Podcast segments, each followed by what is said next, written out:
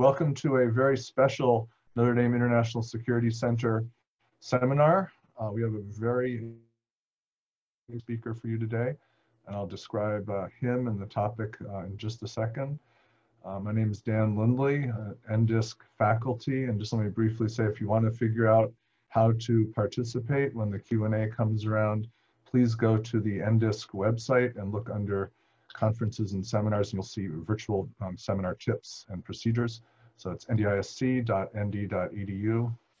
and you can uh, find that stuff, um, and that'll help you out if you want to ask questions. And I sure hope you do, because this is a fabulous topic. Um, Chaplain Colonel Larry Dabeck uh, is our NDISC Army War College Fellow for the year, and um, he's been studying uh, and writing for the Army on developing senior strategic leadership. He has three combat tours in Iraq and Afghanistan and was awarded the Bronze Star for selfless and dignified service in caring for the spiritual needs of wounded and deceased enemy soldiers.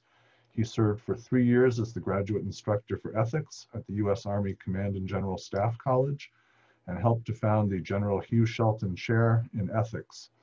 Uh, he's presented his research on virtuous combatants at the 2012 uh, CGSC Annual Army Ethics Symposium, and he most recently served as a Senior Religious Affairs Advisor for the Chairman of the Joint Chiefs of Staff, the Joint Staff, and the Combatant Command. Uh, he serves as a U.S. Army Chief of Chaplain Senior Leader and a Senior Ethicist for the Army Chaplain uh, Corps. And if you read the read ahead, you'll know a little bit what the subject is, virtuous combatants a discussion about uh, ethics in war, before war, and how to improve ethics in the US military. It's a somewhat provocative paper and he's not content uh, with the status quo. So without further ado, here is Chaplain Colonel Larry Dabeck. Uh, take it away. Great, thanks Dan. Good afternoon, everybody. Uh, it's my privilege and pleasure to join you this afternoon uh, for what really is going to be something somewhat off the beaten path of what you're used to for the uh, NDISC series. Um, and really to start at the end, at the beginning, is uh, I would love for this to be a conversation for um, great questions, uh, maybe some good answers, uh, but at the conclusion of the presentation, um, please uh, chime right in with, uh, with with questions, and I'll do anything I can to uh, help uh, clarify the topic about which I'm uh, very excited and a topic for which I'm very passionate. Um, and just as an introduction to myself as well, um, I've been a, a, Protestant Christian minister for 30 years, been married to 33 years, for 33 years for um, uh, really more than half my life to my best friend, Kathy. We've got three sons, Michael, Mark, and John. Uh, they're all Army officers as well. Um, and I've been an active duty Army chaplain for the last 20 years. As Dan said, I've uh, had the opportunity to have three combat deployments. So the concept of ethical behavior in combat for me is uh, a great passion because I've been able to see uh, good soldiers do the right thing under very adverse circumstances. Um, and of course, there's the, uh, the odd story out, which is not the norm of those who, who do the wrong thing. Um, I really benefited most at the strategic level from my last service in the Pentagon on the Joint Staff to be able to see strategic religious support for really your military across the services for the Army, Navy, Air Force, Marines, as well as the Coast Guard when they're deployed. Um, and the good news is, is that uh, your country provides for the religious, in fact, requires the religious support uh, for all of its service members, should they choose so. As Dan said as well, from 2009 to 2012, I was uh, the ethicist at the Army's Command and General Staff College. At the time, during the surge, uh, we had about 1,500 majors coming through the, uh, the Command and General Staff College um, every year. So uh, I was able to influence the ethics training for all uh, 4,500 of them for those three years that I was there.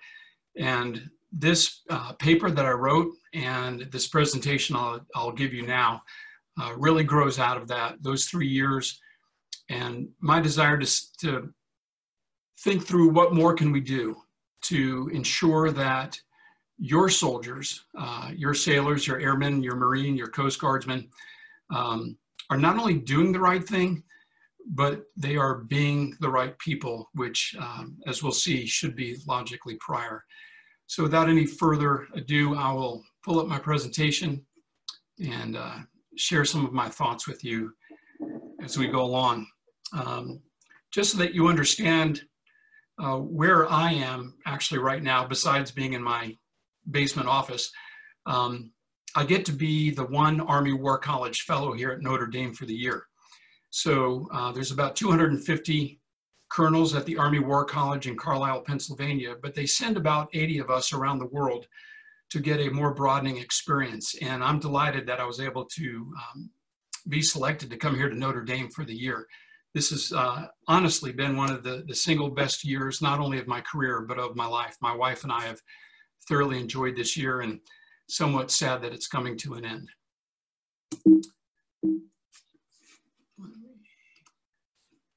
Start off with uh, little Calvin and Hobbes. Uh, give you a moment to read through this, but I think this helps to stage and frame our ethical situation here.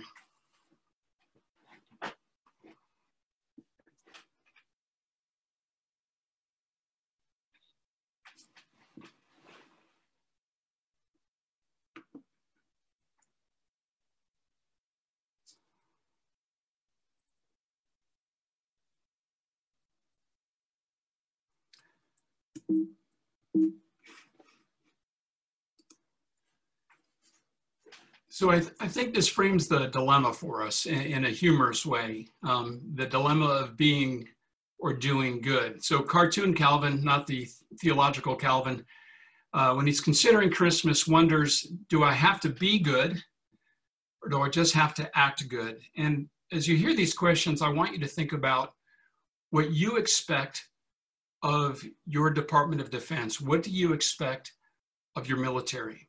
What is the trust that you place in us to execute the requirements uh, that the Department of Defense gives us when we have to support and defend the Constitution against all enemies, foreign and domestic? So, do you expect your soldiers to merely act good, or do you have a more internal expectation that they would be good? And then once you, if you land on the side of just thinking that they have to act good, and I'll at least take that, uh, Calvin gives us also the, the slippery slope that if it's merely behavior, what is the standard? What is the level of good that you would expect your soldiers and your, your Marines to behave by? Should they be really good? Or as Calvin says, to get a good Christmas present, do they just have to be pretty good. So 1200 AD, I think St. Thomas said it well. Uh, when you consider the military and the ethical demands that are placed upon us, um, I love his quote in the Summa Theologica where he says, the common good of the state cannot flourish. And, and I really can't emphasize that enough. That it cannot flourish unless the citizens be virtuous, at least those whose business it is to govern or best here in the military whose job it is to lead and especially to lead in combat. We would expect that those leaders are not only behaving well externally, but that those behaviors would flow and should flow out of some sense of virtue, some internal character traits that are inviolable. General George Marshall in 1941 gave a uh, wonderful presentation. I commend it to you. You can uh, Google it. Uh, he and this is before we entered World War II, so it's it's a it's a solid five or six months before the United States is bombed at Pearl Harbor. He's speaking to an Episcopal school at Trinity College, and he says, "The soldier's heart, the soldier's spirit, the soldier's soul are everything. Unless the soldier's soul sustains him, he cannot be relied on." And will fail himself and his commander and his country in the end. George Marshall, as you uh, may well know, goes on to be the general of the Army, one of the uh, few five star generals, as well as Secretary of State under uh, President Eisenhower. So um, I think he's captured it well in the, a more current 20th century milieu and uh, on the eve of a world war, that it isn't just about, as we say, beans and bullets and how many tanks and how many airplanes, uh, but it's about the, the human domain. It's about the domain of the human spirit. What is sustaining the soldier? Uh, is it merely just an external list of do's and don'ts? Or as Marshall and Aquinas both well understood, uh, indeed it has to do with the soldier's soul. So our agenda, uh, here's where we're going. Um, I'll talk briefly about what we're not really talking about. That'll be clear in a moment. Uh, I'll try to elucidate uh, what we are dealing with in ethics for the military uh, where we should go, I'll, I'll propose briefly a paradigm, and if you've had the opportunity to um, read the PDF, uh, read ahead, uh, you'll see where I'm going with this, and then a, uh, a brief method, or, or really who, who's responsible, whose job is this to take us where I propose we might be able to go. All right, some of these pictures these days are, not necessarily as uh, familiar in, in 2020 as they might have been in, in 2010. Um, but what we're not talking about is limited, isolated uh, moral failures. Uh, Colonel Sassaman on the left um, uh, allowed and found out about his soldiers um, executing Iraqis uh, and dumping them in canals. And when uh, he found out about it, he covered it up. Um, but as the uh, scriptures say the things that you might want to hide in the darkness uh, will be trumpeted on the rooftops. On the right is uh, General Ham. General Ham was the AFRICOM combatant commander uh, who allowed his wife to travel around on personal business at government expense. Um, and that cost him his job. In the lower right, uh, who General Petraeus uh, allowed a uh, indiscretion in a relationship to um, allow her to see um, secret files. So his inability to maintain his moral bearings uh, sacrificed confidential files for government security. Um, so are these moral failures? Is this a institutional failure or are these isolated events? And what I propose is that the only way you get to have a good army is to have uh, a good battalion. And you have a good battalion by having good commanders, and you have a good commander by having good soldiers. So it's really a bottom up perspective of how do we get to have excellent armies is by starting at the bottom, not necessarily at the top, um, by forming moral character for all of our soldiers and officers. One example that um, stands out to me the most, though, that has not just individual localized consequences, but actually national strategic consequences was PFC Lynndie England. Uh, she was a uh, military reservist in the Kentucky uh, military police, and in 2003, her military police unit was assigned to the Abu Ghraib prison in Baghdad. And that prison uh, eventually got out of control on the inside. Um, she and others were convicted of torture and prisoner abuse, uh, for which she was sentenced to three years in prison and given a dishonorable discharge.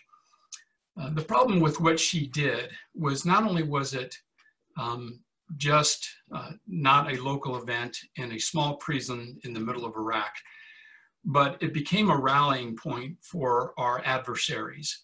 When they found out and the pictures surfaced for how America, not just one private first class Lynndie England, but for how America was treating prisoners of war, um, our adversaries were emboldened to attack us and to um, cause havoc for our military forces. And, and many, many American soldiers and international soldiers died, I believe, because of the actions of private first class Lynndie England.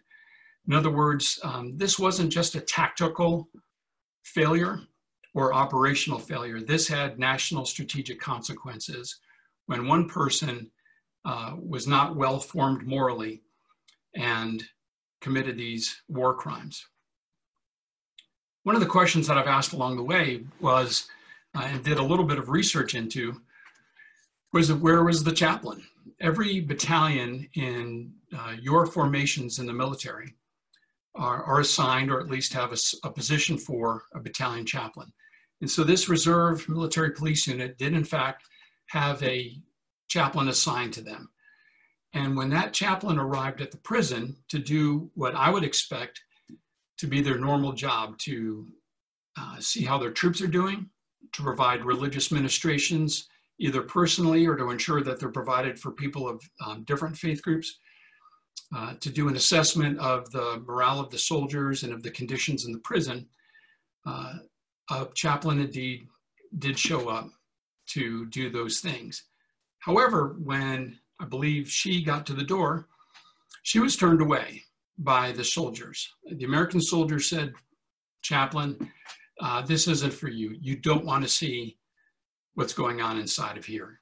I think maybe they were trying to protect the sensibilities of the chaplain.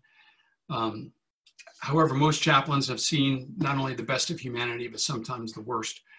And um, unfortunately, that chaplain was deterred. Uh, she turned around and did not go into the prison. Had she gone into the prison, I believe we likely could have thwarted what became a, a national tragedy. Um, where was the chaplain? The chaplain was present, but not present. They weren't executing their best judgment in understanding the situation on the ground. So what we wind up with is not just a tactical corporal or a operational corporal, but we wind up with a strategic corporal who can affect how the chairman of the Joint Chiefs of Staff and the president and the Secretary of Defense do business during combat because one person or a small group of people were not well more formed morally, uh, let alone behaving well. So what are we talking about morally? This might seem a little uh, humorous, uh, not only tactically, but I think morally on, on the left-hand side for uh, soldiers uh, in the making. Um, how does basic training take civilians who want to volunteer and do volunteer for military service, how do we get them from the left side of the screen, uh, not just physically or tactically, but how do we get them there morally so that your soldiers, your sailors, your airmen, Marine, Coast Guardsmen are doing the right thing the right way under the right conditions so that we have the kind of forces on the right hand side of the screen that you trust implicitly, that you have no questions about how your military performs in combat. So, where do our soldiers in the making come from. One of the things that we often hear in the military is thank you for your service, for which we're absolutely grateful. It, it's a sincere privilege and pleasure to serve our country, to serve you, uh, to volunteer, to uh, do whatever is required.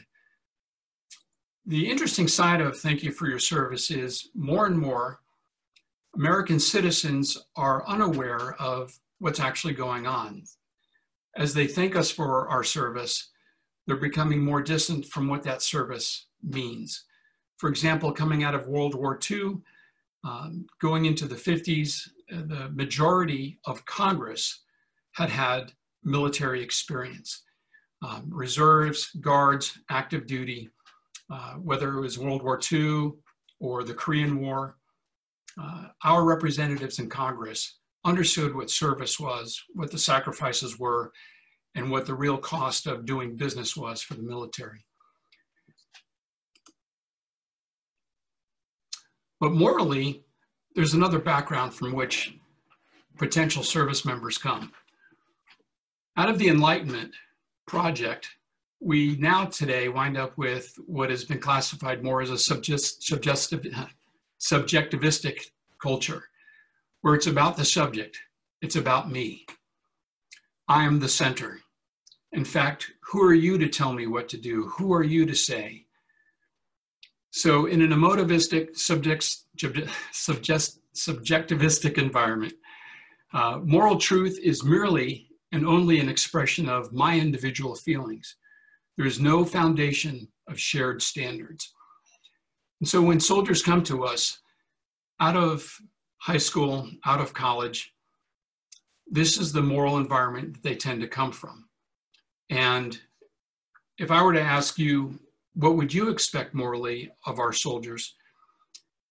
You would probably tell me, and I'll look forward to your comments uh, to the contrary or, or not, um, what those standards would be. Should, should we not have a set of uniform uh, behaviors, uniform values, uniform virtues that would be expected of everybody? Whereas on a battlefield and an, under worse circumstances, people aren't making it up as they go along. There's no uh, emotivistic, I'll do what I want because this is what I believe, uh, that there should be some shared uh, sense of moral common ground. So what's next moving forward uh, in this type of cultural environment? Well, we've got a culture that's replete in, in good ways with uh, texting and social media. But what we're finding is that that's giving soldiers um, less internal meaning. In other words, they may have a thousand friends, but really only one or two good friends. What does that give us? That, that tends to give them less depth in broad social relationships. So they'll come from uh, a high school or a college, they'll come to the military, and we have a very intense, very tight social environment where depending on the person to your left and to your right is literally life or death. Um, it isn't for something to be made up on the spot. It isn't something that is uh, differentiated in uh, a moment's notice. Um, it's really an environment where uh, individual connectedness and relationships are critical, uh, both for shared purpose and shared meaning. Uh, and what we're also seeing is a less capacity to handle adversity, to negotiate the gray. What does that mean? That, that tends to mean that when people come to the service, uh, they're becoming more binary. Things are either fabulous or they're terrible. Life is amazing or it's horrible. Um, my uh, personal relationships are fantastic uh, or I can't cope anymore. Um, because of that social breadth and lack of depth, uh, coming to the military, we're finding more and more young soldiers, young officers um, are having less ability to have a, uh, a center that defines their meaning, their purpose, uh, and gives them the capacity, the strength, and the courage as a virtue to negotiate the gray of life, uh, the middle ground, when life is adverse which is really the environment of combat. Um, how do they handle such adversity? So where we're going, what I'm proposing is that we should have an ethical army, and uh, obviously that's my branch of service in particular. And when I say soldiers and army, uh, I, I do mean writ large as well, both for the Department of Defense, uh, as well as all soldiers, sailors, airmen, Marine, Coast Guardsmen. Uh, but with this caveat, I'm certainly not writing on behalf of the Department of Defense. These are my views and my views only. Uh, whereas in the uh, Army Field Manual 6-22 uh, on leadership, it's interesting, in chapter four, there's an entire chapter dedicated to the character of a military leader. Uh, and at the risk of reading too much of this to, your, to you, uh, I'd like to highlight several of the points that really jump off the page when you read this field manual on leadership. That a good leader and what the military expects of its leaders are that they have moral and ethical qualities, that these qualities determine what is right. They give them motivation to do what is required, regardless of the circumstances and regardless of the consequences, to do the right thing. We also expect, and, and again, this is a direct quote, that they are well formed with an ethical conscience. That those that conscience should be consistent with Army values. We'll get to in a few moments, And that enables them to make right choices, to do what is right. And then it closes with this in this paragraph that they must embody these values. In other words, there's an implicit expectation not only are people behaving well externally, but they're also internally well formed with words like moral and ethical and conscience and inspiring others to do the same. So the quandary that I have is how do we get to having internal character traits beyond merely having external values? How do we move from the external to the internal? Well, the Army, in fact, all services have uh, described what their personal values are. The Army has seven of them, and here are the Army's seven values loyalty, duty, respect, selfless service, honor, integrity, and personal courage. One of my assignments in 2008 was to be a basic training battalion chaplain at Fort Jackson, South Carolina. And all of our recruits, we would have uh, 1,500 recruits come through every 10 weeks. And we would issue to all of our brand new soldiers a dog tag that would go alongside of their medical and religious preferences, their name, their social security number, and then a second dog tag would actually have these seven Army values on them loyalty, duty, respect, selfless service, honor, integrity, personal courage, which, by the way, is an acronym LDR SHIP, leadership, to help the soldier remember these seven Army values. And it appeared to me that by having a dog tag around your neck, close to your heart, that there was this osmosis expectation that those values would go from the dog tag metaphorically into the heart of the soldier. And we sort of left it at that. And then we take the soldier to the range and we teach them how to use their weapon. And really never circle back to what these seven Army values are, what they mean, what would it be like if you internalized them and lived by them? And so what? What, what would this matter? How should this matter? Not just in garrison and in your personal life, but in combat. So it occurred to me that what we're really talking about is creating a military ethic, a, a moral operating environment. And I created a paradigm here that helped me to understand what these uh, principles meant and how to teach them to young soldiers. So a military ethic in the moral operating environment is composed really of, of three principal uh, components. The first is ethics, the second is morals, and the third is laws. And in the military, we also have the Uniform Code of Military Justice, which is a set of uh, peculiar laws, particular laws just for the military environment.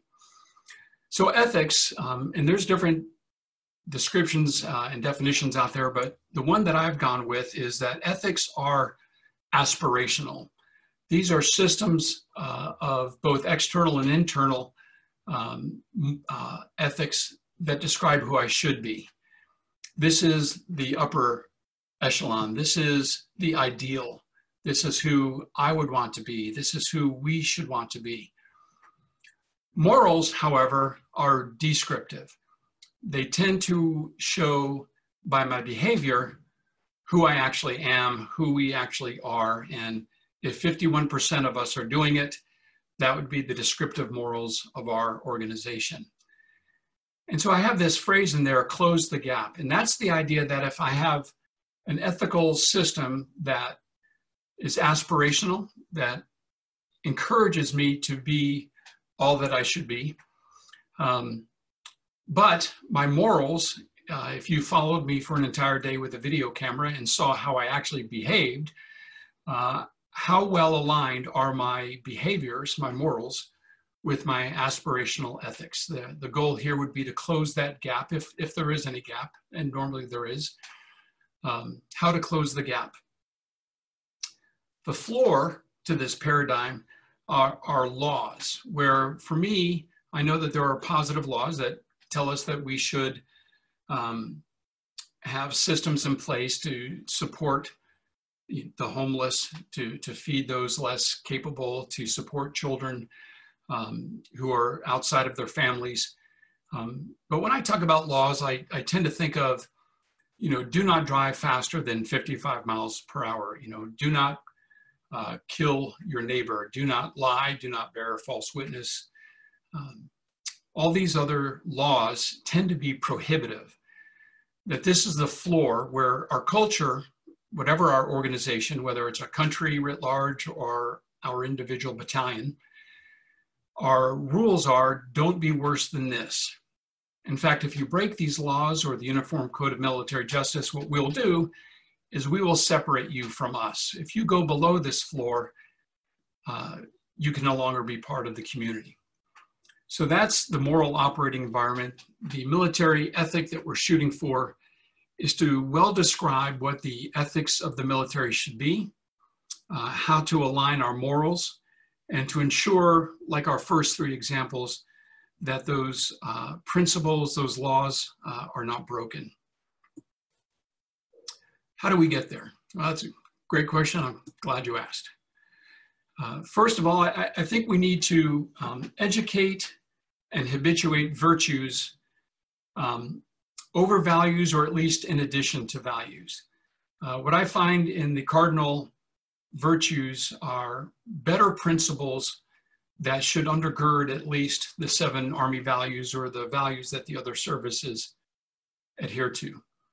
Um, where wisdom is, is internal and it's to know what's right, temperance is to uh, exercise it well uh, in a good balance justice, how we treat others based on that wisdom to give people their, their just due. Uh, and then courage to not only understand the right thing and to be the right person, but then to do the right thing. And then I think the uh, theological virtues are also worth noting.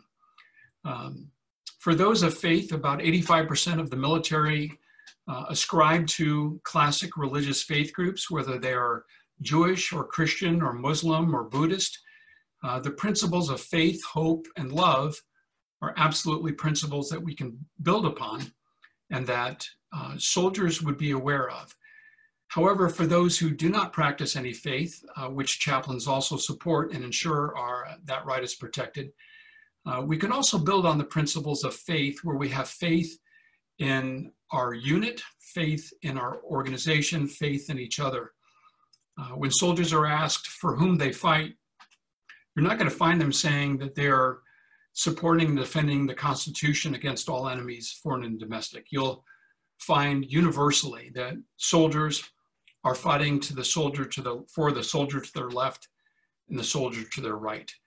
That's exercising faith. They are they are trusting their friends to support them as their friends trust them as well. Hope hope for the future, hope for things to be better as a result of what we're doing in combat.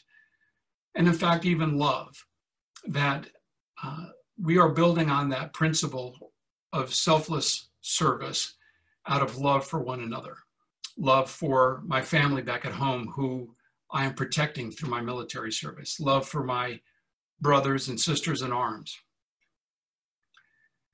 And then why do I say educate and habituate? a common word in the military is to train.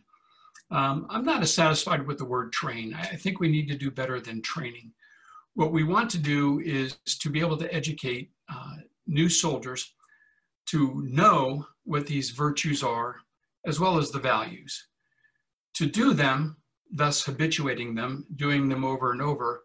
And then we find, uh, in really an Aristotelian model, that we become. We are better people as a result, and then are enabled to know more, to do even better, and to be even better. And this principle can cycle upwards. And then one of the principles that we have available to us is the just war tradition. Uh, jus ad bellum uh, gives moral meaning. Why do we go to war? Jus in bello uh, beyond rules of engagement, how should soldiers behave? And then jus postbellum, how we win, hold, and build uh, once conflict is over. Well, whose responsibility is all of this? Um, I, I, think it's absolutely society. Uh, a book I commend to you is by uh, Dr. Dan Bell, who was my ethics advisor for my program. Uh, he wrote a book called uh, Just War as Christian Discipleship.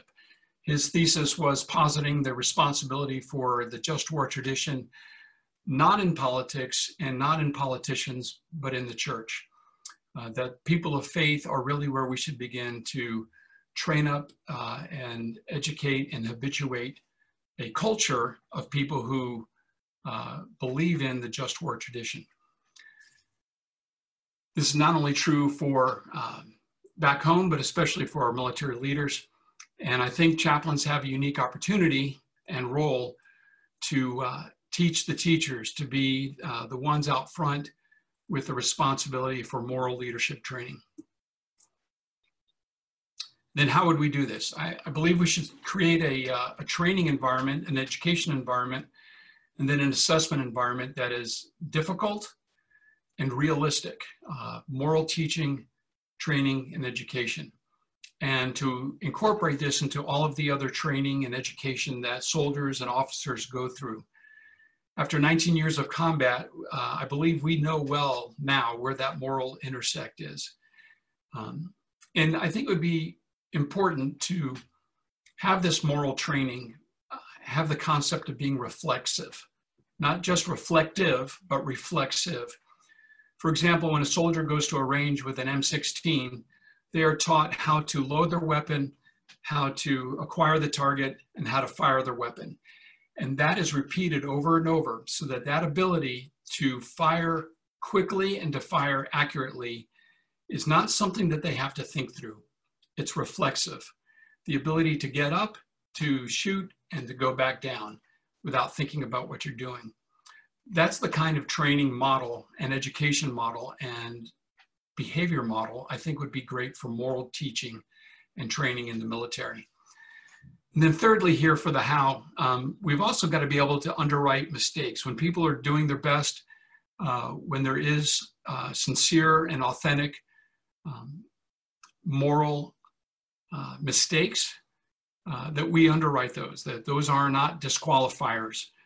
Um, but that's not the same as underwriting moral failure when somebody knows the right thing and intentionally does not do the right thing. So that is the conclusion of my presentation. Um, I love on the Basilica where it says, and this is the NDISC uh, motto, God, Country, Notre Dame, which is near to my heart because that's close to the Army Chaplain Corps motto of Pro Deo et Patria, for God and country that said, I welcome your questions. Well, Larry, that was a uh, profound and at least for me personally, a challenging presentation. So uh, thank you very much. And to the group, um, I'll be in charge of calling on people in the order that they raise their hand. And if you want to ask a question, uh, the instructions are on the NDISC website, but briefly you can just go down to manage participants and you'll see a little button that uh, you can raise your hand and it's simple and I will unmute you and you can be unmuted for the duration of the answer so you can have an interchange, uh, exchange with uh, Chaplain Dabeck. Um, and then you'll be remuted and if you want, you can show your face too. You can unmute your own uh, video. So uh, without further ado, we have Mike Desch and then Fritz Heinzen. And let me unmute you, Mike. Uh, let's see. How come? it covers up your microphone. I'll do it. With a more. Thank you, Anika. Uh, thanks very much, Dan. And Larry, uh, thanks for a uh, marvelous uh, presentation uh, and paper. I just want to uh, second Dan's laudatory comments about it. Um, and I also wanted to, you know, normally I don't ask the first question uh, in these events. And I'm only hopping the queue because I wanted to uh, take the opportunity to uh, tell you uh, how terrific it's been to have you as uh, NDISC's first uh, U.S. Army War College. And of course, uh, the connection uh, between NDISC and the U.S. Army uh, is pretty clear, and we're glad to have uh, any uh, Army officer, you know, in the years to come. But having a chaplain, an Army chaplain, I think brings together not only the military piece of it, but also the faith piece of it, which uh, is a big part of Notre Dame and uh, a big part, part of NDISC. So uh, you've been a great trailblazer, and uh, we're going to miss you uh, when you move on to your uh, next billet at Southcom. Um, I just wanted to ask you how you deal with what I think is sort of the double whammy um, in, ter- in terms of inculcating uh, moral values uh, in the people you bring into the uh, the army, um, and that's that. Even though America's remains among developed countries a relatively uh, religious uh, country, uh, you know, belief and participate participation in organized religion is is declining pretty radically. And so, you know, a generation or two generations ago, uh, you could at least count on people who were coming in from outside the military with a religious underpinning uh, for uh, ethical behavior. And I think that's becoming um, less and less something uh, that you can uh, can count on.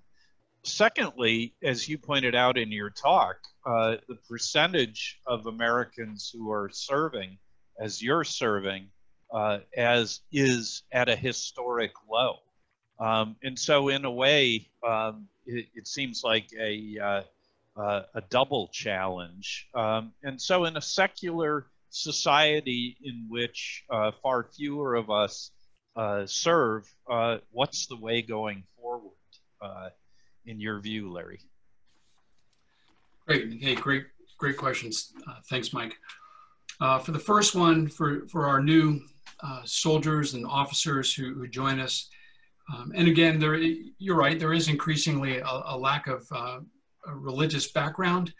Um, and uh, although that's not my ideal world, uh, I'm sure I have a, a personal and professional um, prejudice in that. Um, uh, that's okay. I, I, think as our volunteer army, uh, uh, the new soldiers and sailors join our ranks, um, I, I, don't see this as necessarily a problem as it is an opportunity. So um, Title 10 law requires that um, our military provide uh, religious leaders uh, as chaplains because the culture is so unique with the prospect of going to war that we we just can't ask the local priest or the local rabbi or imam to jump in and deploy. So uh, soldiers require um, chaplains, and so I, I, believe, and it's been upheld as constitutional law, um, we'll have chaplains going forward. So then the challenge is on us on what role can we play to help form those soldiers um, and, and really acculturate into this new environment that they find themselves, where they may have no faith, um, or they may be uh, humanists, or uh, entirely agnostic or atheist. Um, the chaplain corps is required by military doctrine uh, to have the proponency for moral leadership training. And that's important. I'm not saying religious leadership training. Uh, we have the, the charge to uh, educate, train, and equip the force morally. And I think with these, um, this recommendation to have the virtues as a baseline, um, I, I, think it gives us an opportunity to move forward without muddying the waters between um, what is moral and the chaplain leading that, um, and what is religious uh, and the chaplain uh, not necessarily uh, leading that. Um, so I, I, I think that might answer both parts of your question, Mike. If not, please, I'm, I'm open for a follow-up. Nope. Thank you very much, Larry. Great. Next, we have uh, Fritz Heinzen. And again, people who want to ask questions, just go to manage participants and raise your hand. So here we go. I'm unmuting. There you go. Fritz, floor is yours. Very good, thank you. Uh, Colonel, I'm very glad to, to see that you're at Notre Dame. You've, you've spent a year there. Um, I think this is very, very important. I used to teach ju just war tradition at Notre Dame, and I was very lucky at the time because I could bring in, I had a pacifist readily available, John Howard Yoder, and I was also very lucky because I had a chaplain readily available. It was the former Army Chief of Chaplains, uh, Monsignor Francis Sampson. And I always thought that very important that the students heard directly uh, from someone who had served um, in, in the field, well, in World War II in Korea, in his case specifically, and that the students benefited greatly. Um, and so I'm very glad that Notre Dame has had you there for a year. And your paper was very interesting. I, I enjoyed your paper and your talk today. And there's nothing I can actually disagree with. There's, it, it's that well argued. I was looking for maybe a little more expansion, and you in your talk today expanded, and I'm very glad to hear this. And I think going forward, uh, I'd like to see, obviously, chaplains and the military give this increased recognition to jus post bellum.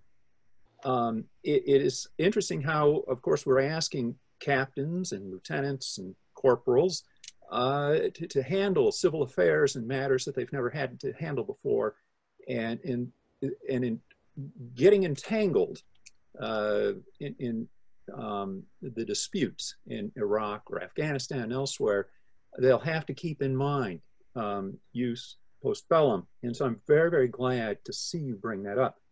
But um, there was another aspect that didn't come up. And so I'm sort of curious how far you're willing to go with this educational program and that is your, your talk has been very much focused around the, the soldiers coming in.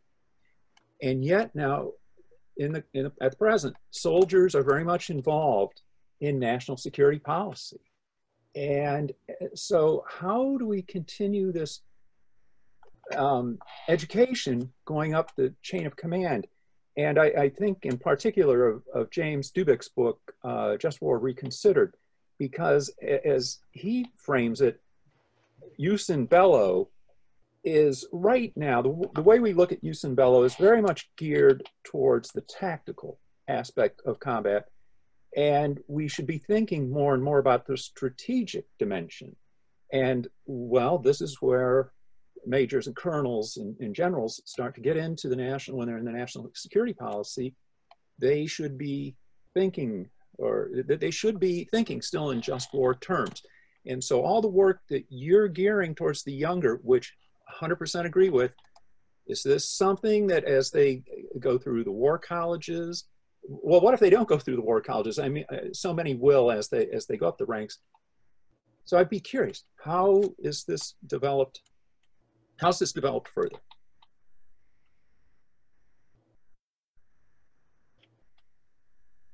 You're muted, Larry.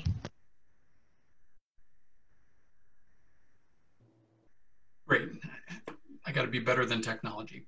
Um, so how do we move forward uh, across the echelons? I hear you asking. So beyond the new soldier, the new officer, uh, coming out of basic training or West Point or ROTC, um, what do we do for the majors? What do we do for the colonels? What do we do for the general officers? Um, and I've also, I, have done a, a, small white paper as well for the Chaplain Corps uh, addressing that very issue that um, there are chaplains in the professional military education pyramid uh, at every echelon who have the ability uh, or should have the ability to educate uh, at that echelon. So, uh, for example, at the Command and General Staff College, um, that was my job. So as 1,500 majors come through, at, at mid-level at the 10-year mark as they're going on to be executive officers and later battalion commanders. Um, we're trying to baseline them in ethics at that point. Uh, in fact, when I got there, the commandant of the Command and General Staff College, CGSC for short, he said, uh, Larry, I'd like you to create a curriculum for all 1,500 majors um, where they are reading Aristotle, not reading about Aristotle, that they're reading Aquinas and Kant and uh, etc., not just reading about them. So I had the opportunity to develop a curriculum at that echelon. Um, and then at the War College level for colonels and, and senior lieutenant colonels. There's a chaplain right now teaching ethics. Um, but where I see a gap is um, once they become general officers and their sole job, they are general officers, is the strategic level. Uh, there's no there's no chaplain at that echelon. Uh, there can be. There's general officers, the chiefs of chaplains for the services. Um, the military education is called capstone, uh, but we sort of drop the ball at that point, or or possibly have the opportunity to uh, to do better. Um, but I think we can do better across those echelons to do uh, moral formation um, with chaplains whose job it is and who are already uh, positioned at each of those professional military education levels. Um, thank you. Next up is Eugene Gholz. Hi. Uh, hi, Larry. Thanks for your talk. Hi. Um, I mean, there are lots of ways that I'm curious. You know, I, I hope that we can have a, a, a, more extended, informal conversation about this sometime. But sure. um, uh, I guess I'm drawn to to two in two directions, and so let me just sort of put them put them out there. So one is an empirical direction. Um, so you set up your talk by positing some things about the changes in American society. Um, uh, American society is less religious, um, and um, I don't know. I felt a tinge of the 1980s culture wars. Um, you know that uh, uh, we're getting moral relativism is taking over the United States, and you know anybody's values are just as good as anybody else's. And I, I wonder if that's really the source of any problem that you're identifying. You know what is is so.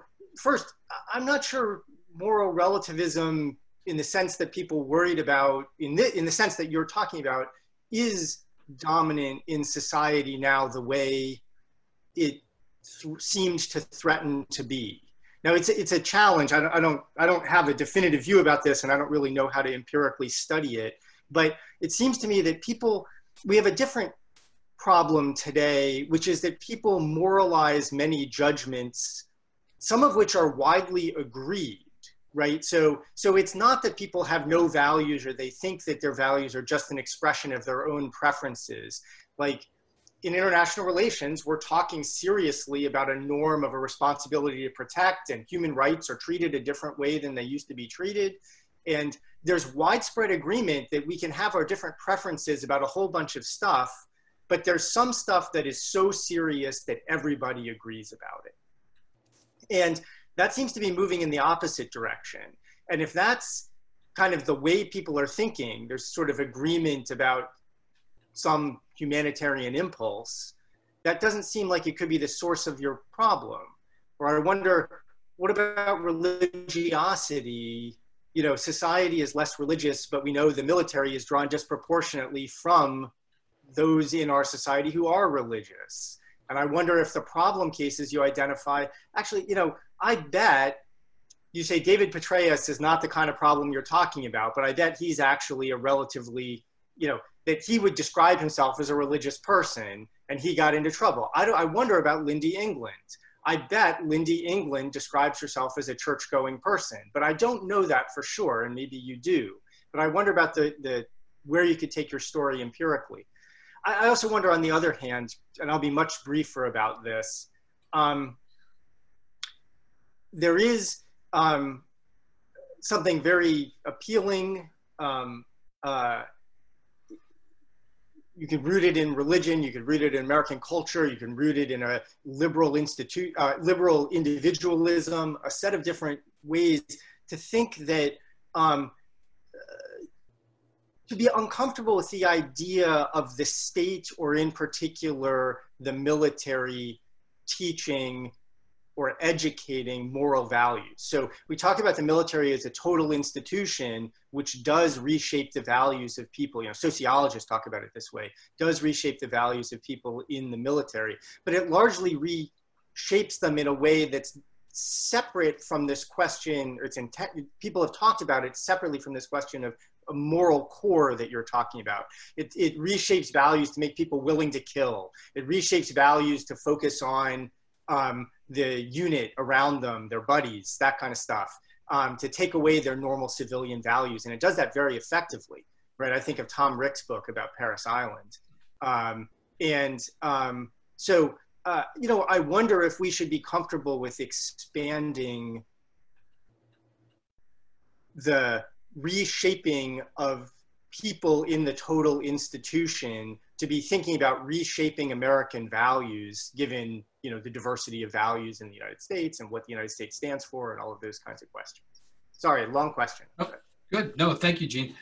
Uh, I'll start with your, first one. Um, the backgrounds from which uh, current culture comes. Uh, I, I, I didn't mean to say that that was, first of all, a lock on where people are, and I certainly wasn't seeking to uh, hearken to um, uh, any pseudo culture wars. Um, I, I, think to frame it positively, um, it almost doesn't matter what backgrounds from which people come. Um, so I, I, wasn't necessarily trying to describe that as a problem or the problem more as an example of diversity of backgrounds from which people join the, the military. And to your second question, you know, they are self-selecting from a certain culture to join a certain culture. So uh, to your first question, the primary goal is to create uh, from those diverse backgrounds, uh, what can we possibly agree on as a common ethic for the Department of Defense, uh, for me, the Army, um, create a moral common ground that should be better than just a list of do's and don'ts of what to do to behave rightly. And, that, and that's sort of where I got back to, you know, my, my, my cartoon. Um, what behavior is required if it's only going to be behavior um, how to who, who says and why and should it be better than just behavior? Should it not be character? And I've got this FM 622 that's saying, yeah, we, we think character is important for our, uh, our military. So um, I didn't mean to spend as much time on trying to describe a, a problem so much as to say um, the diversity of backgrounds um, is uh, the environment from which people come and we try to seek to baseline them to serve in the military.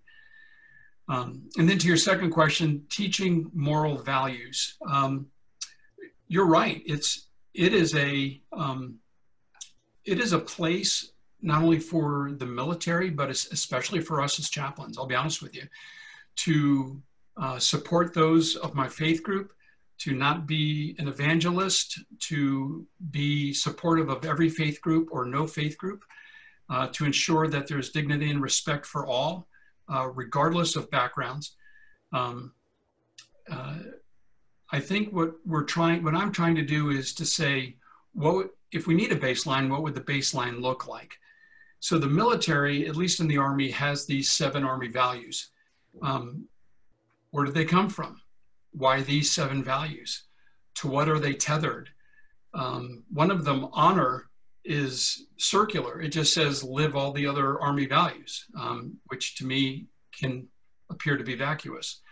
Um, so beyond values, I, think uh, to me it appears that we have an opportunity to get beyond actions to character, to, to the soul, I believe, as uh, or the domain of the human spirit, uh, as George Marshall uh, alluded to. Um, and this is just a proposition to get there. Great. Um, thank you very much. Uh, next up, we have Anna Ortega Shine. You're up. You're on. Um, hi. Anna, you're muted. You're muted again. Sorry. Oh, thank you. Thank you for the lecture. Um, it's very inspirational to me. I have three kids that uh, serve in the Navy, actually. So, so sorry for the Army, but. Um, Thank you for being a mom of three sailors. well, it, it was. Uh, I think it's. Uh, I think some of the things that you said are so crucial, uh, and and there are a, a lot of different backgrounds that come into the Navy. My my son's roommate was atheist, but you know he's Catholic and Protestant. If you can combine the two, um, and they're best friends to this day. So there's a lot of overcoming of different points of view. Um, but I'm very interested in the development of that moral character in officers, in officers, not only at the beginning, as you state in your lecture, but as somebody else asked, what can be done to continue this in officers? And I'm wondering if there is any type of measure that's used because I know that everybody's evaluated by their chain of command. So do kind of character-based decisions or actions, um, I'm not sure whether they're part of that evaluation, like if someone makes a poor decision and, and how that fits into their yearly, um, I don't know if they call it fit rep, I forget exactly what they call it. There's so many acronyms that sometimes I don't know what they are. So, uh, so anyway, I was curious if there's a way maybe to incorporate it as a part of that or part of their continuing education um, in order to be able to promote and move up in their ranks? Right, eh, that's that's a great question, Anna. Um, so uh, it's a it's an official yes that there's it's incorporated. Um, I, I, don't know the Navy fit rep system or the Air Force, um, but I know the Army one well, and so it's called our um, Officer Evaluation Report or Efficiency Report (OER). And so the official answer is yes. There's there's a line on the front page of my report annually that says, um, you know, Colonel Dabeck abides by or lives by the Army standards, the Army values. Yes or no? I mean, it's bi it's binary. So I, I, I'm not sure that that would be more than a pro forma uh, requirement to say um, this person is not terrible. Uh, they're doing uh, on, on, on face value what they're supposed to be doing. Um, but I think your question is expecting more than that of us. Um, and, and I agree. And as to metrics, um, my, my paper is, is a modest proposal for what might be a way to begin. But moving forward, if anything like this were incorporated, we would need to have metrics developed so that we can say, um, here is not only what moral behavior looks like, but maybe there's a 360 peer review where some of these questions are asked and your peers are supporting your your your superiors your subordinates and your peers um, are you know on a likert scale are you know saying where you line up in the seven army values or where you line up in the virtues or, or whatever. Um, because that's going to be based on the last year's perceptions of those around you, not how you perceive yourself. Very good. Um, does anybody else have questions? Again, to raise your hand, uh, you don't have to wait to do it, by the way. Just go down to manage participants. There we go. There we go. Excellent. Uh, we have uh, David Gibson is now unmuted. Thank you. Hi, thank you. Um, this all sounds very laudable, um, but kind of wondering whether uh, field commanders really want soldiers who are asking themselves every time they get an order if that order was just, if the intention was right, if it'll do more um, good than harm and so forth. Is it really kind of you know, realistic and practical for you know, that to be inculcated as a habit of mind in soldiers who just have to you know, take, take orders? Wow. Um, yeah, wonderful question because uh, that's where it's really going to matter is on the battlefield. Um, let me give you a, a, small example of this, and um, it, it, might help. In 2005 and six, when I was back in Iraq for my second tour, um, our soldiers were asking why why are we here, and this kind of gets back to uh, jus um, ad bellum, right? So how well do they understand our reason for going to war? And is this a just war? Um, and, and I see this as having two prongs. Um, there's the moral side and there's the legal side. And soldiers are told uh, and required to obey all legal and moral orders. So it is implied that they not only in the heat of battle at a moment's notice know what a, a moral order is, they got to know what a legal order is. Uh, how can they be, you know, you know, Private Smith is not well versed in the Uniform Code of Military Justice, let alone, you know, the just war tradition. Um, however, uh, when things go south, we hold them accountable to it. Um, so what I'm proposing, and I, I, hinted at it with this reflexive idea that training environments under all other circumstances, not the moral one, but um, how do we move, how do we shoot, how do we communicate, are drilled and drilled and drilled so that they know what to do, how to do it, and when to do it. Uh, I'm trying to add uh, maybe a fourth domain of um, how to do it well, how to do it morally, so that when you go to bed at night, your conscience is clear. Yes, I, have taken a life, but it was um, the right person at the right time under the right circumstances. And you're absolutely right. Does a commander want a soldier, you know, to take a five minute pause and really go over the just war tradition? Um, nobody has that luxury. I, I concur. Um, at the same time, um, I think a commander does want, and the commanders I've known do want, um, good soldiers, good in combat morally, and good uh, on a Friday night at the local establishment. Um, you know, that their character is consistent uh, on the field and off. So, um, no, no one's got the luxury of that kind of uh, long reflection. And that's why I propose let's put in a moral dimension when they're going through those shoot houses, when they're going to the range. Let's have some pop up targets that are women or children who are not combatants, and they're, they're knowing to discriminate well uh, in, the, in the heat of the moment. Thank you. Wow, excellent uh, question, excellent answer. Next, we have Jeremy Graham and then Kathleen Halloran.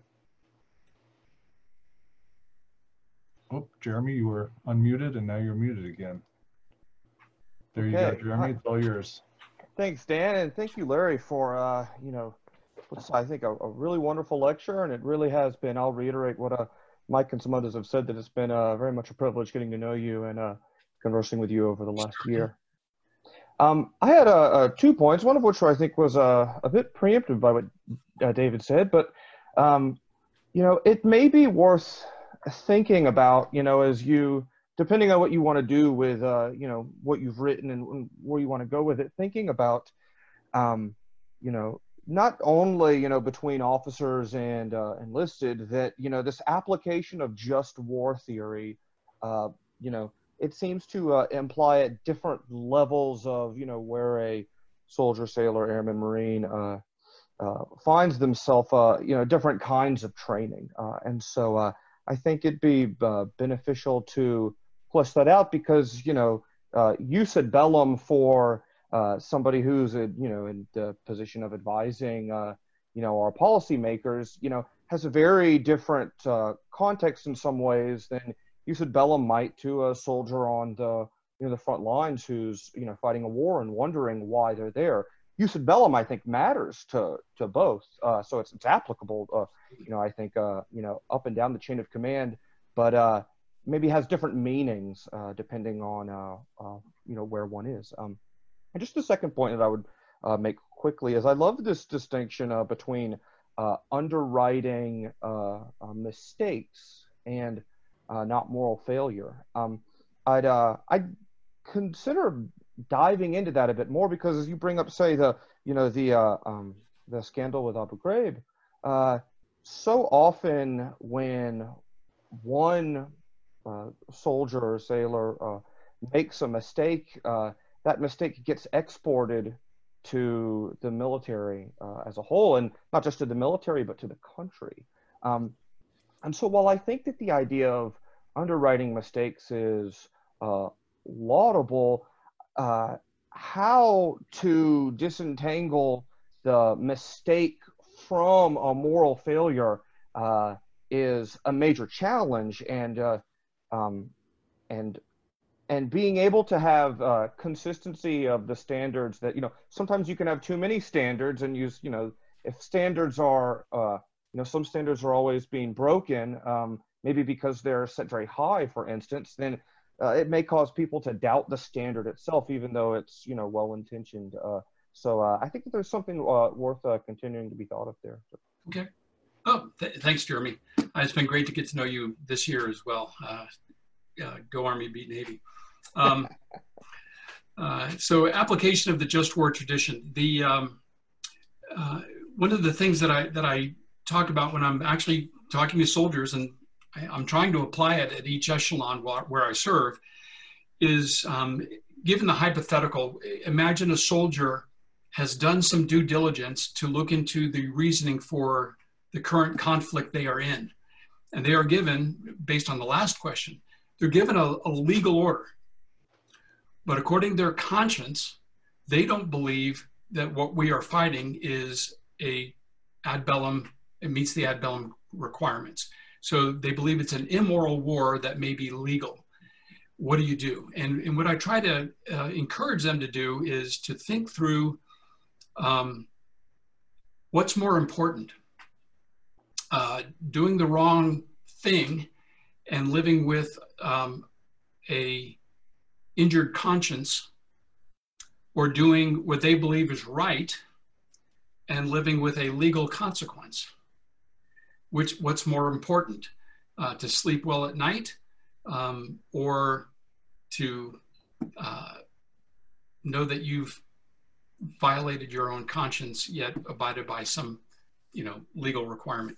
So um, I think the just war tradition gives us the opportunity to uh, gives soldiers a moral bearing so that they um, can sleep well at night, even if it means disobeying a legal order um, and living with the consequences of that. Um, it, it, that would be difficult, but um, I think that gets back to our, our political environment that when uh, our political leaders do take us to war, that they're very thorough in letting society know uh, ad bellum requirements. We we have we're not just cherry picking. We've met two. I, no, we've met them all, um, and we're doing the right thing the right way for the right reasons, so that Private Smith and and Lieutenant Jones um, can be in the fight with a clear conscience. Um, as far as underwriting, uh, that comes up often as well because there is a tension, and I think that's what you're highlighting is what do we underwrite, where, what don't we underwrite, um, and, and why? Um, and just to sort of tip my hand back to the virtues, I think that's where wisdom uh, helps us. So instead of having a checklist of what failures do we underwrite, what don't we underwrite, I think when we see new soldiers and new officers more in an apprentice role, that this is an opportunity or at an academy or at an ROTC it's an opportunity to make sincere mistakes and we can underwrite those mistakes. Uh, but if we know that you know that you've done morally the wrong thing, um, those are the kind of failures that we're, we're not going to be able to underwrite. I, I, don't know if that helps clarify for it, Jeremy. Yeah, thank you. Jeremy, you satisfied? Yeah. Okay. Next, we have Kathleen Halloran. You're free to go. Good afternoon, sir. Midshipman First Class Kathleen Halloran. Um, I briefly got the uh, pleasure to speak with you at the ROTC retreat, and I just wanted to get your perspective on um, kind of the ethics of, you know, being an incoming officer. Um, recently in our leadership and ethics class, we discussed the uh, controversy with Captain Crozier, and what we thought was really interesting was how he had such a really great intent of looking out and doing what is best, what he thought was best for his sailors and for his mission but then creating that national spark and seeing the reaction and the narrative it produced. Um, so we discussed that. Uh, I just kind of want to know what your thoughts were on that, what the best way to think of that ethically is, especially going in to the military at such a time. and also what your thoughts are on the future of ethics for our ever-changing um, ever-changing society and warfare as we know it. Because you know we're not seeing people standing across a battlefield shooting at each other necessarily. We're seeing more drone warfare and cyber warfare. How do you see ethics changing like that? And what can we do to kind of put ourselves in the best frame of mind to prepare? Ah great great questions. And, and I'll, I'll, even say go navy um, so uh, with with the uh, the aircraft carrier uh, which really gave me pause for two reasons. One was just personal. I mean, here's an 06 Navy captain, it's the same rank as me. And I, I thought through, my goodness, what would I do in a similar circumstance? And, and I don't have all the information. I'm not sure that we've got all the information. Um, but he is an excellent example, um, from what I know, of uh, Jeremy's last question. Um, here is somebody who believed that he was doing the right thing and accepted the consequences. Um, I don't know how well he worked the chain of command as a, you know, an aircraft carrier is a significant piece and a lot of people. Um, but he has a one star and a two star and a chief of naval operations and a secretary of defense. Mean, there's a, there's a, there's about four or five more layers above him. Um, my question would be, how well did he work the chain of command? to advocate for his circumstances. And I think that's true for a new ensign. You know, as you join the fleet um, and, and you run into a circumstance, um, it's, it's very rarely well advised to jump the chain of command, you know, uh, to, to, bring it to your 03, who brings it to the 04 and, and to work it up. Uh, so I wonder how well he did that. I, and I really do wonder. I don't know. Uh, before that information was leaked, outside of the military to um, a public newspaper. Um, so, uh, for the, but on its face, um, if I were him, I would say I did what I thought best for my sailors, and I happily accept the consequences, um, if that's what indeed he had reason to. So, for the future of ethics, I'm not so sure that we have as different of a paradigm as technology wants to make us think. So, uh, for example, the, the drones that are being flown that are armed in combat um, are being flown from Las Vegas uh, in Iraq and Afghanistan. So, um, the same requirements are for that um, airman who's got the joystick and has got the go no go for uh, dropping the ordnance. Um, are we attacking the right target? with the right munitions? Uh, are we protecting against collateral damage? Um, and then I think, as importantly, when that airman walks out of that secure container and goes home to have dinner with his family versus being on the battlefield, you know, physically in Afghanistan or Iraq or elsewhere, um, who's taking care of his soul, his psyche, um, his human spirit? Um, because he's taken life and then gone home to hug the kids and have, have a hot meal. Um, I, I, think that there's a moral place for ongoing ethical development that corresponds with and accounts for ongoing technology. Great question. You, yes, thank you, sir. Great. Um, we have about uh, five minutes left. I'm going to uh, take the prerogative of the chair to ask a kind of follow up to this. In your experience, Larry, um, how often have you seen people refuse orders on moral or legal grounds? Uh, and when you say take the consequences in the case of Captain Crozier, it's kind of sad. And, and, the, and the question is, um, how often do people who disobey have to face consequences? Uh, does it hurt their career uh, as this kind of a standard expectation? Uh, or are there cases where an illegal or immoral order is given and uh, some sort of opprobrium or professional consequence uh, happens to the person who gave the order? So what's your experience on that? Um, I, I, have had experience where uh, one of my soldiers was um, uh, had a, a, problem. Won't go into de details, but was um, brought up on charges for a, a moral failure uh, for disobeying an order, um, and it wasn't necessarily for some righteous moral reason that he had. Uh, it was for a, lapse in judgment. But what I got to see happen for that soldier was um, something that encouraged me. So as he sat on that Article 15 hearing, I saw, and I was there to support him, uh, I saw the commander at the same time that uh, the process of going through what happened and why it happened uh, gave me courage and encouragement that the process is fair. Um, it's entirely unknown to those outside uh, in the civilian world, but the, the UCMJ and a commander having sole authority if there's not a court martial, um, tends to be, for my, all of my experience, uh, a very fair process to bring out um, those uh, gray areas, that it isn't uh, as black and white as it might appear on its face.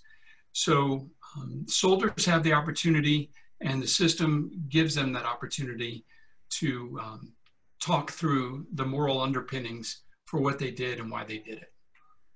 Yeah, thank you very much. Um, we have a few minutes left for any last questions. Go to manage participants and press raise your hand if you got them. I think Zoe had a question. Zoe, uh, I don't see her right handy, but if you can unmute her, somebody unmute her. I don't see the uh, hand symbol, so she didn't raise up to the top on the list here. Hi. Um, Sorry, I put my hand down because I figured we didn't have any time left. Zoe, happy to take it. Go for it. Sure. Um, well, thank you for coming and talking to us today. I always enjoy discussions of morality. Anika, if you can see her uh, and unmute her, that'd be great. I don't see her. Oh, She's asking her question now, Dan. can you hear me? Yeah, we can Cool. see you and hear you. Hey. Yeah, yeah. Um, and so I was actually, I, I think uh, I have a similar question as uh, Dr. Gholz, and I'm just not quite satisfied with the answer yet. Um, was that uh, the idea that the rise of secularism or just a slightly less religious society has led to um, less integrity or uh, uh, uh, perhaps a less moral character of the military. Um, I would be curious about how true that is because it, it, it comes to mind that there have been, um, I mean, for lack of a better word, there have been some atrocities that have been committed very early on, and it seems like uh, you set this up as sort of, uh, you know, a gradual uh, change to secularism, which I uh, uh, I, I think I agree with Gholz that um, people from a certain part of society that is very religious tend to self-select into the military. Um, but uh, uh, Vietnam in particular, um, earlier on in the, uh, you know, in America's history, even the Trail of Tears and uh, um, different campaigns, which we would probably label as completely immoral, uh, have happened, and I, I'm I'm just curious what you think about that, and whether or not it's a perhaps a misattribution of the rise of secularism to some changed character. So, so thanks, Zoe. Uh, What I hear you saying is um, uh, maybe it's not as bad uh, as I'm making it. And, and what I want to maybe circle back to is uh, both with you and Eugene, I, I could not agree more. Um, I was merely seeking to describe maybe the current cultural milieu. You know, if it was a, um, a hundred years ago, and I was out in Kansas at Fort Riley, um, working with Native Americans, I would still have the same problems from what would probably be a very uh, homogenous religious environment for where people are still doing immoral things. So um, I may need to refine this. I'm sure I will. Uh, my point was was merely to make that regardless of the background from which anyone joins the military forces, um, there needs to be some baselining of what the moral expectations are for our service members. Um, one of the people I had up there, uh, Colonel Sassaman, uh, who was covering up the, the murder and uh, of Iraqis, his father was a Methodist minister. So I would fully expect him to be, you know, put his hand up and say, yeah, I, I grew up in a Christian home. Um, I, I think the point is, regardless of religion or no religion, I think we have an opportunity in the uh, service um, to baseline what the not just what the military internally expects of its service members, um, both in behavior as well as character, but I think even more importantly, um, what Dr. Don Snider says uh, in 2009, a monograph, The Army's Professional Military Ethic, um, what, what you expect of your military, that the trust that we have um, has to be earned daily uh, through um, the moral behavior, which should flow out of moral character. That way we can continue to earn our trust, a trust that the military lost during Vietnam, uh, a trust that probably swung too far in the other way coming out of 1991 and the first Gulf War. Um, and, and I think the pendulum may be coming back to the middle where uh, it's a guarded trust, but a trust that we need to continually earn uh, for the sake of the citizens who um, ask us to support and defend them. Um, really great. Uh, we've come to our, our limits of our time and just let me say thank you, Larry, for a truly great talk. And I know it's a little trite to say thank you for your service, but I could not be more sincere uh, and grateful for your work on behalf of our country and uh, for the world uh, as a whole. So thanks again, Larry. Thank you, Dan. Thank you. Thank, Thank you, you. everybody, for coming and participating. And thank you, Anika, for your facilitating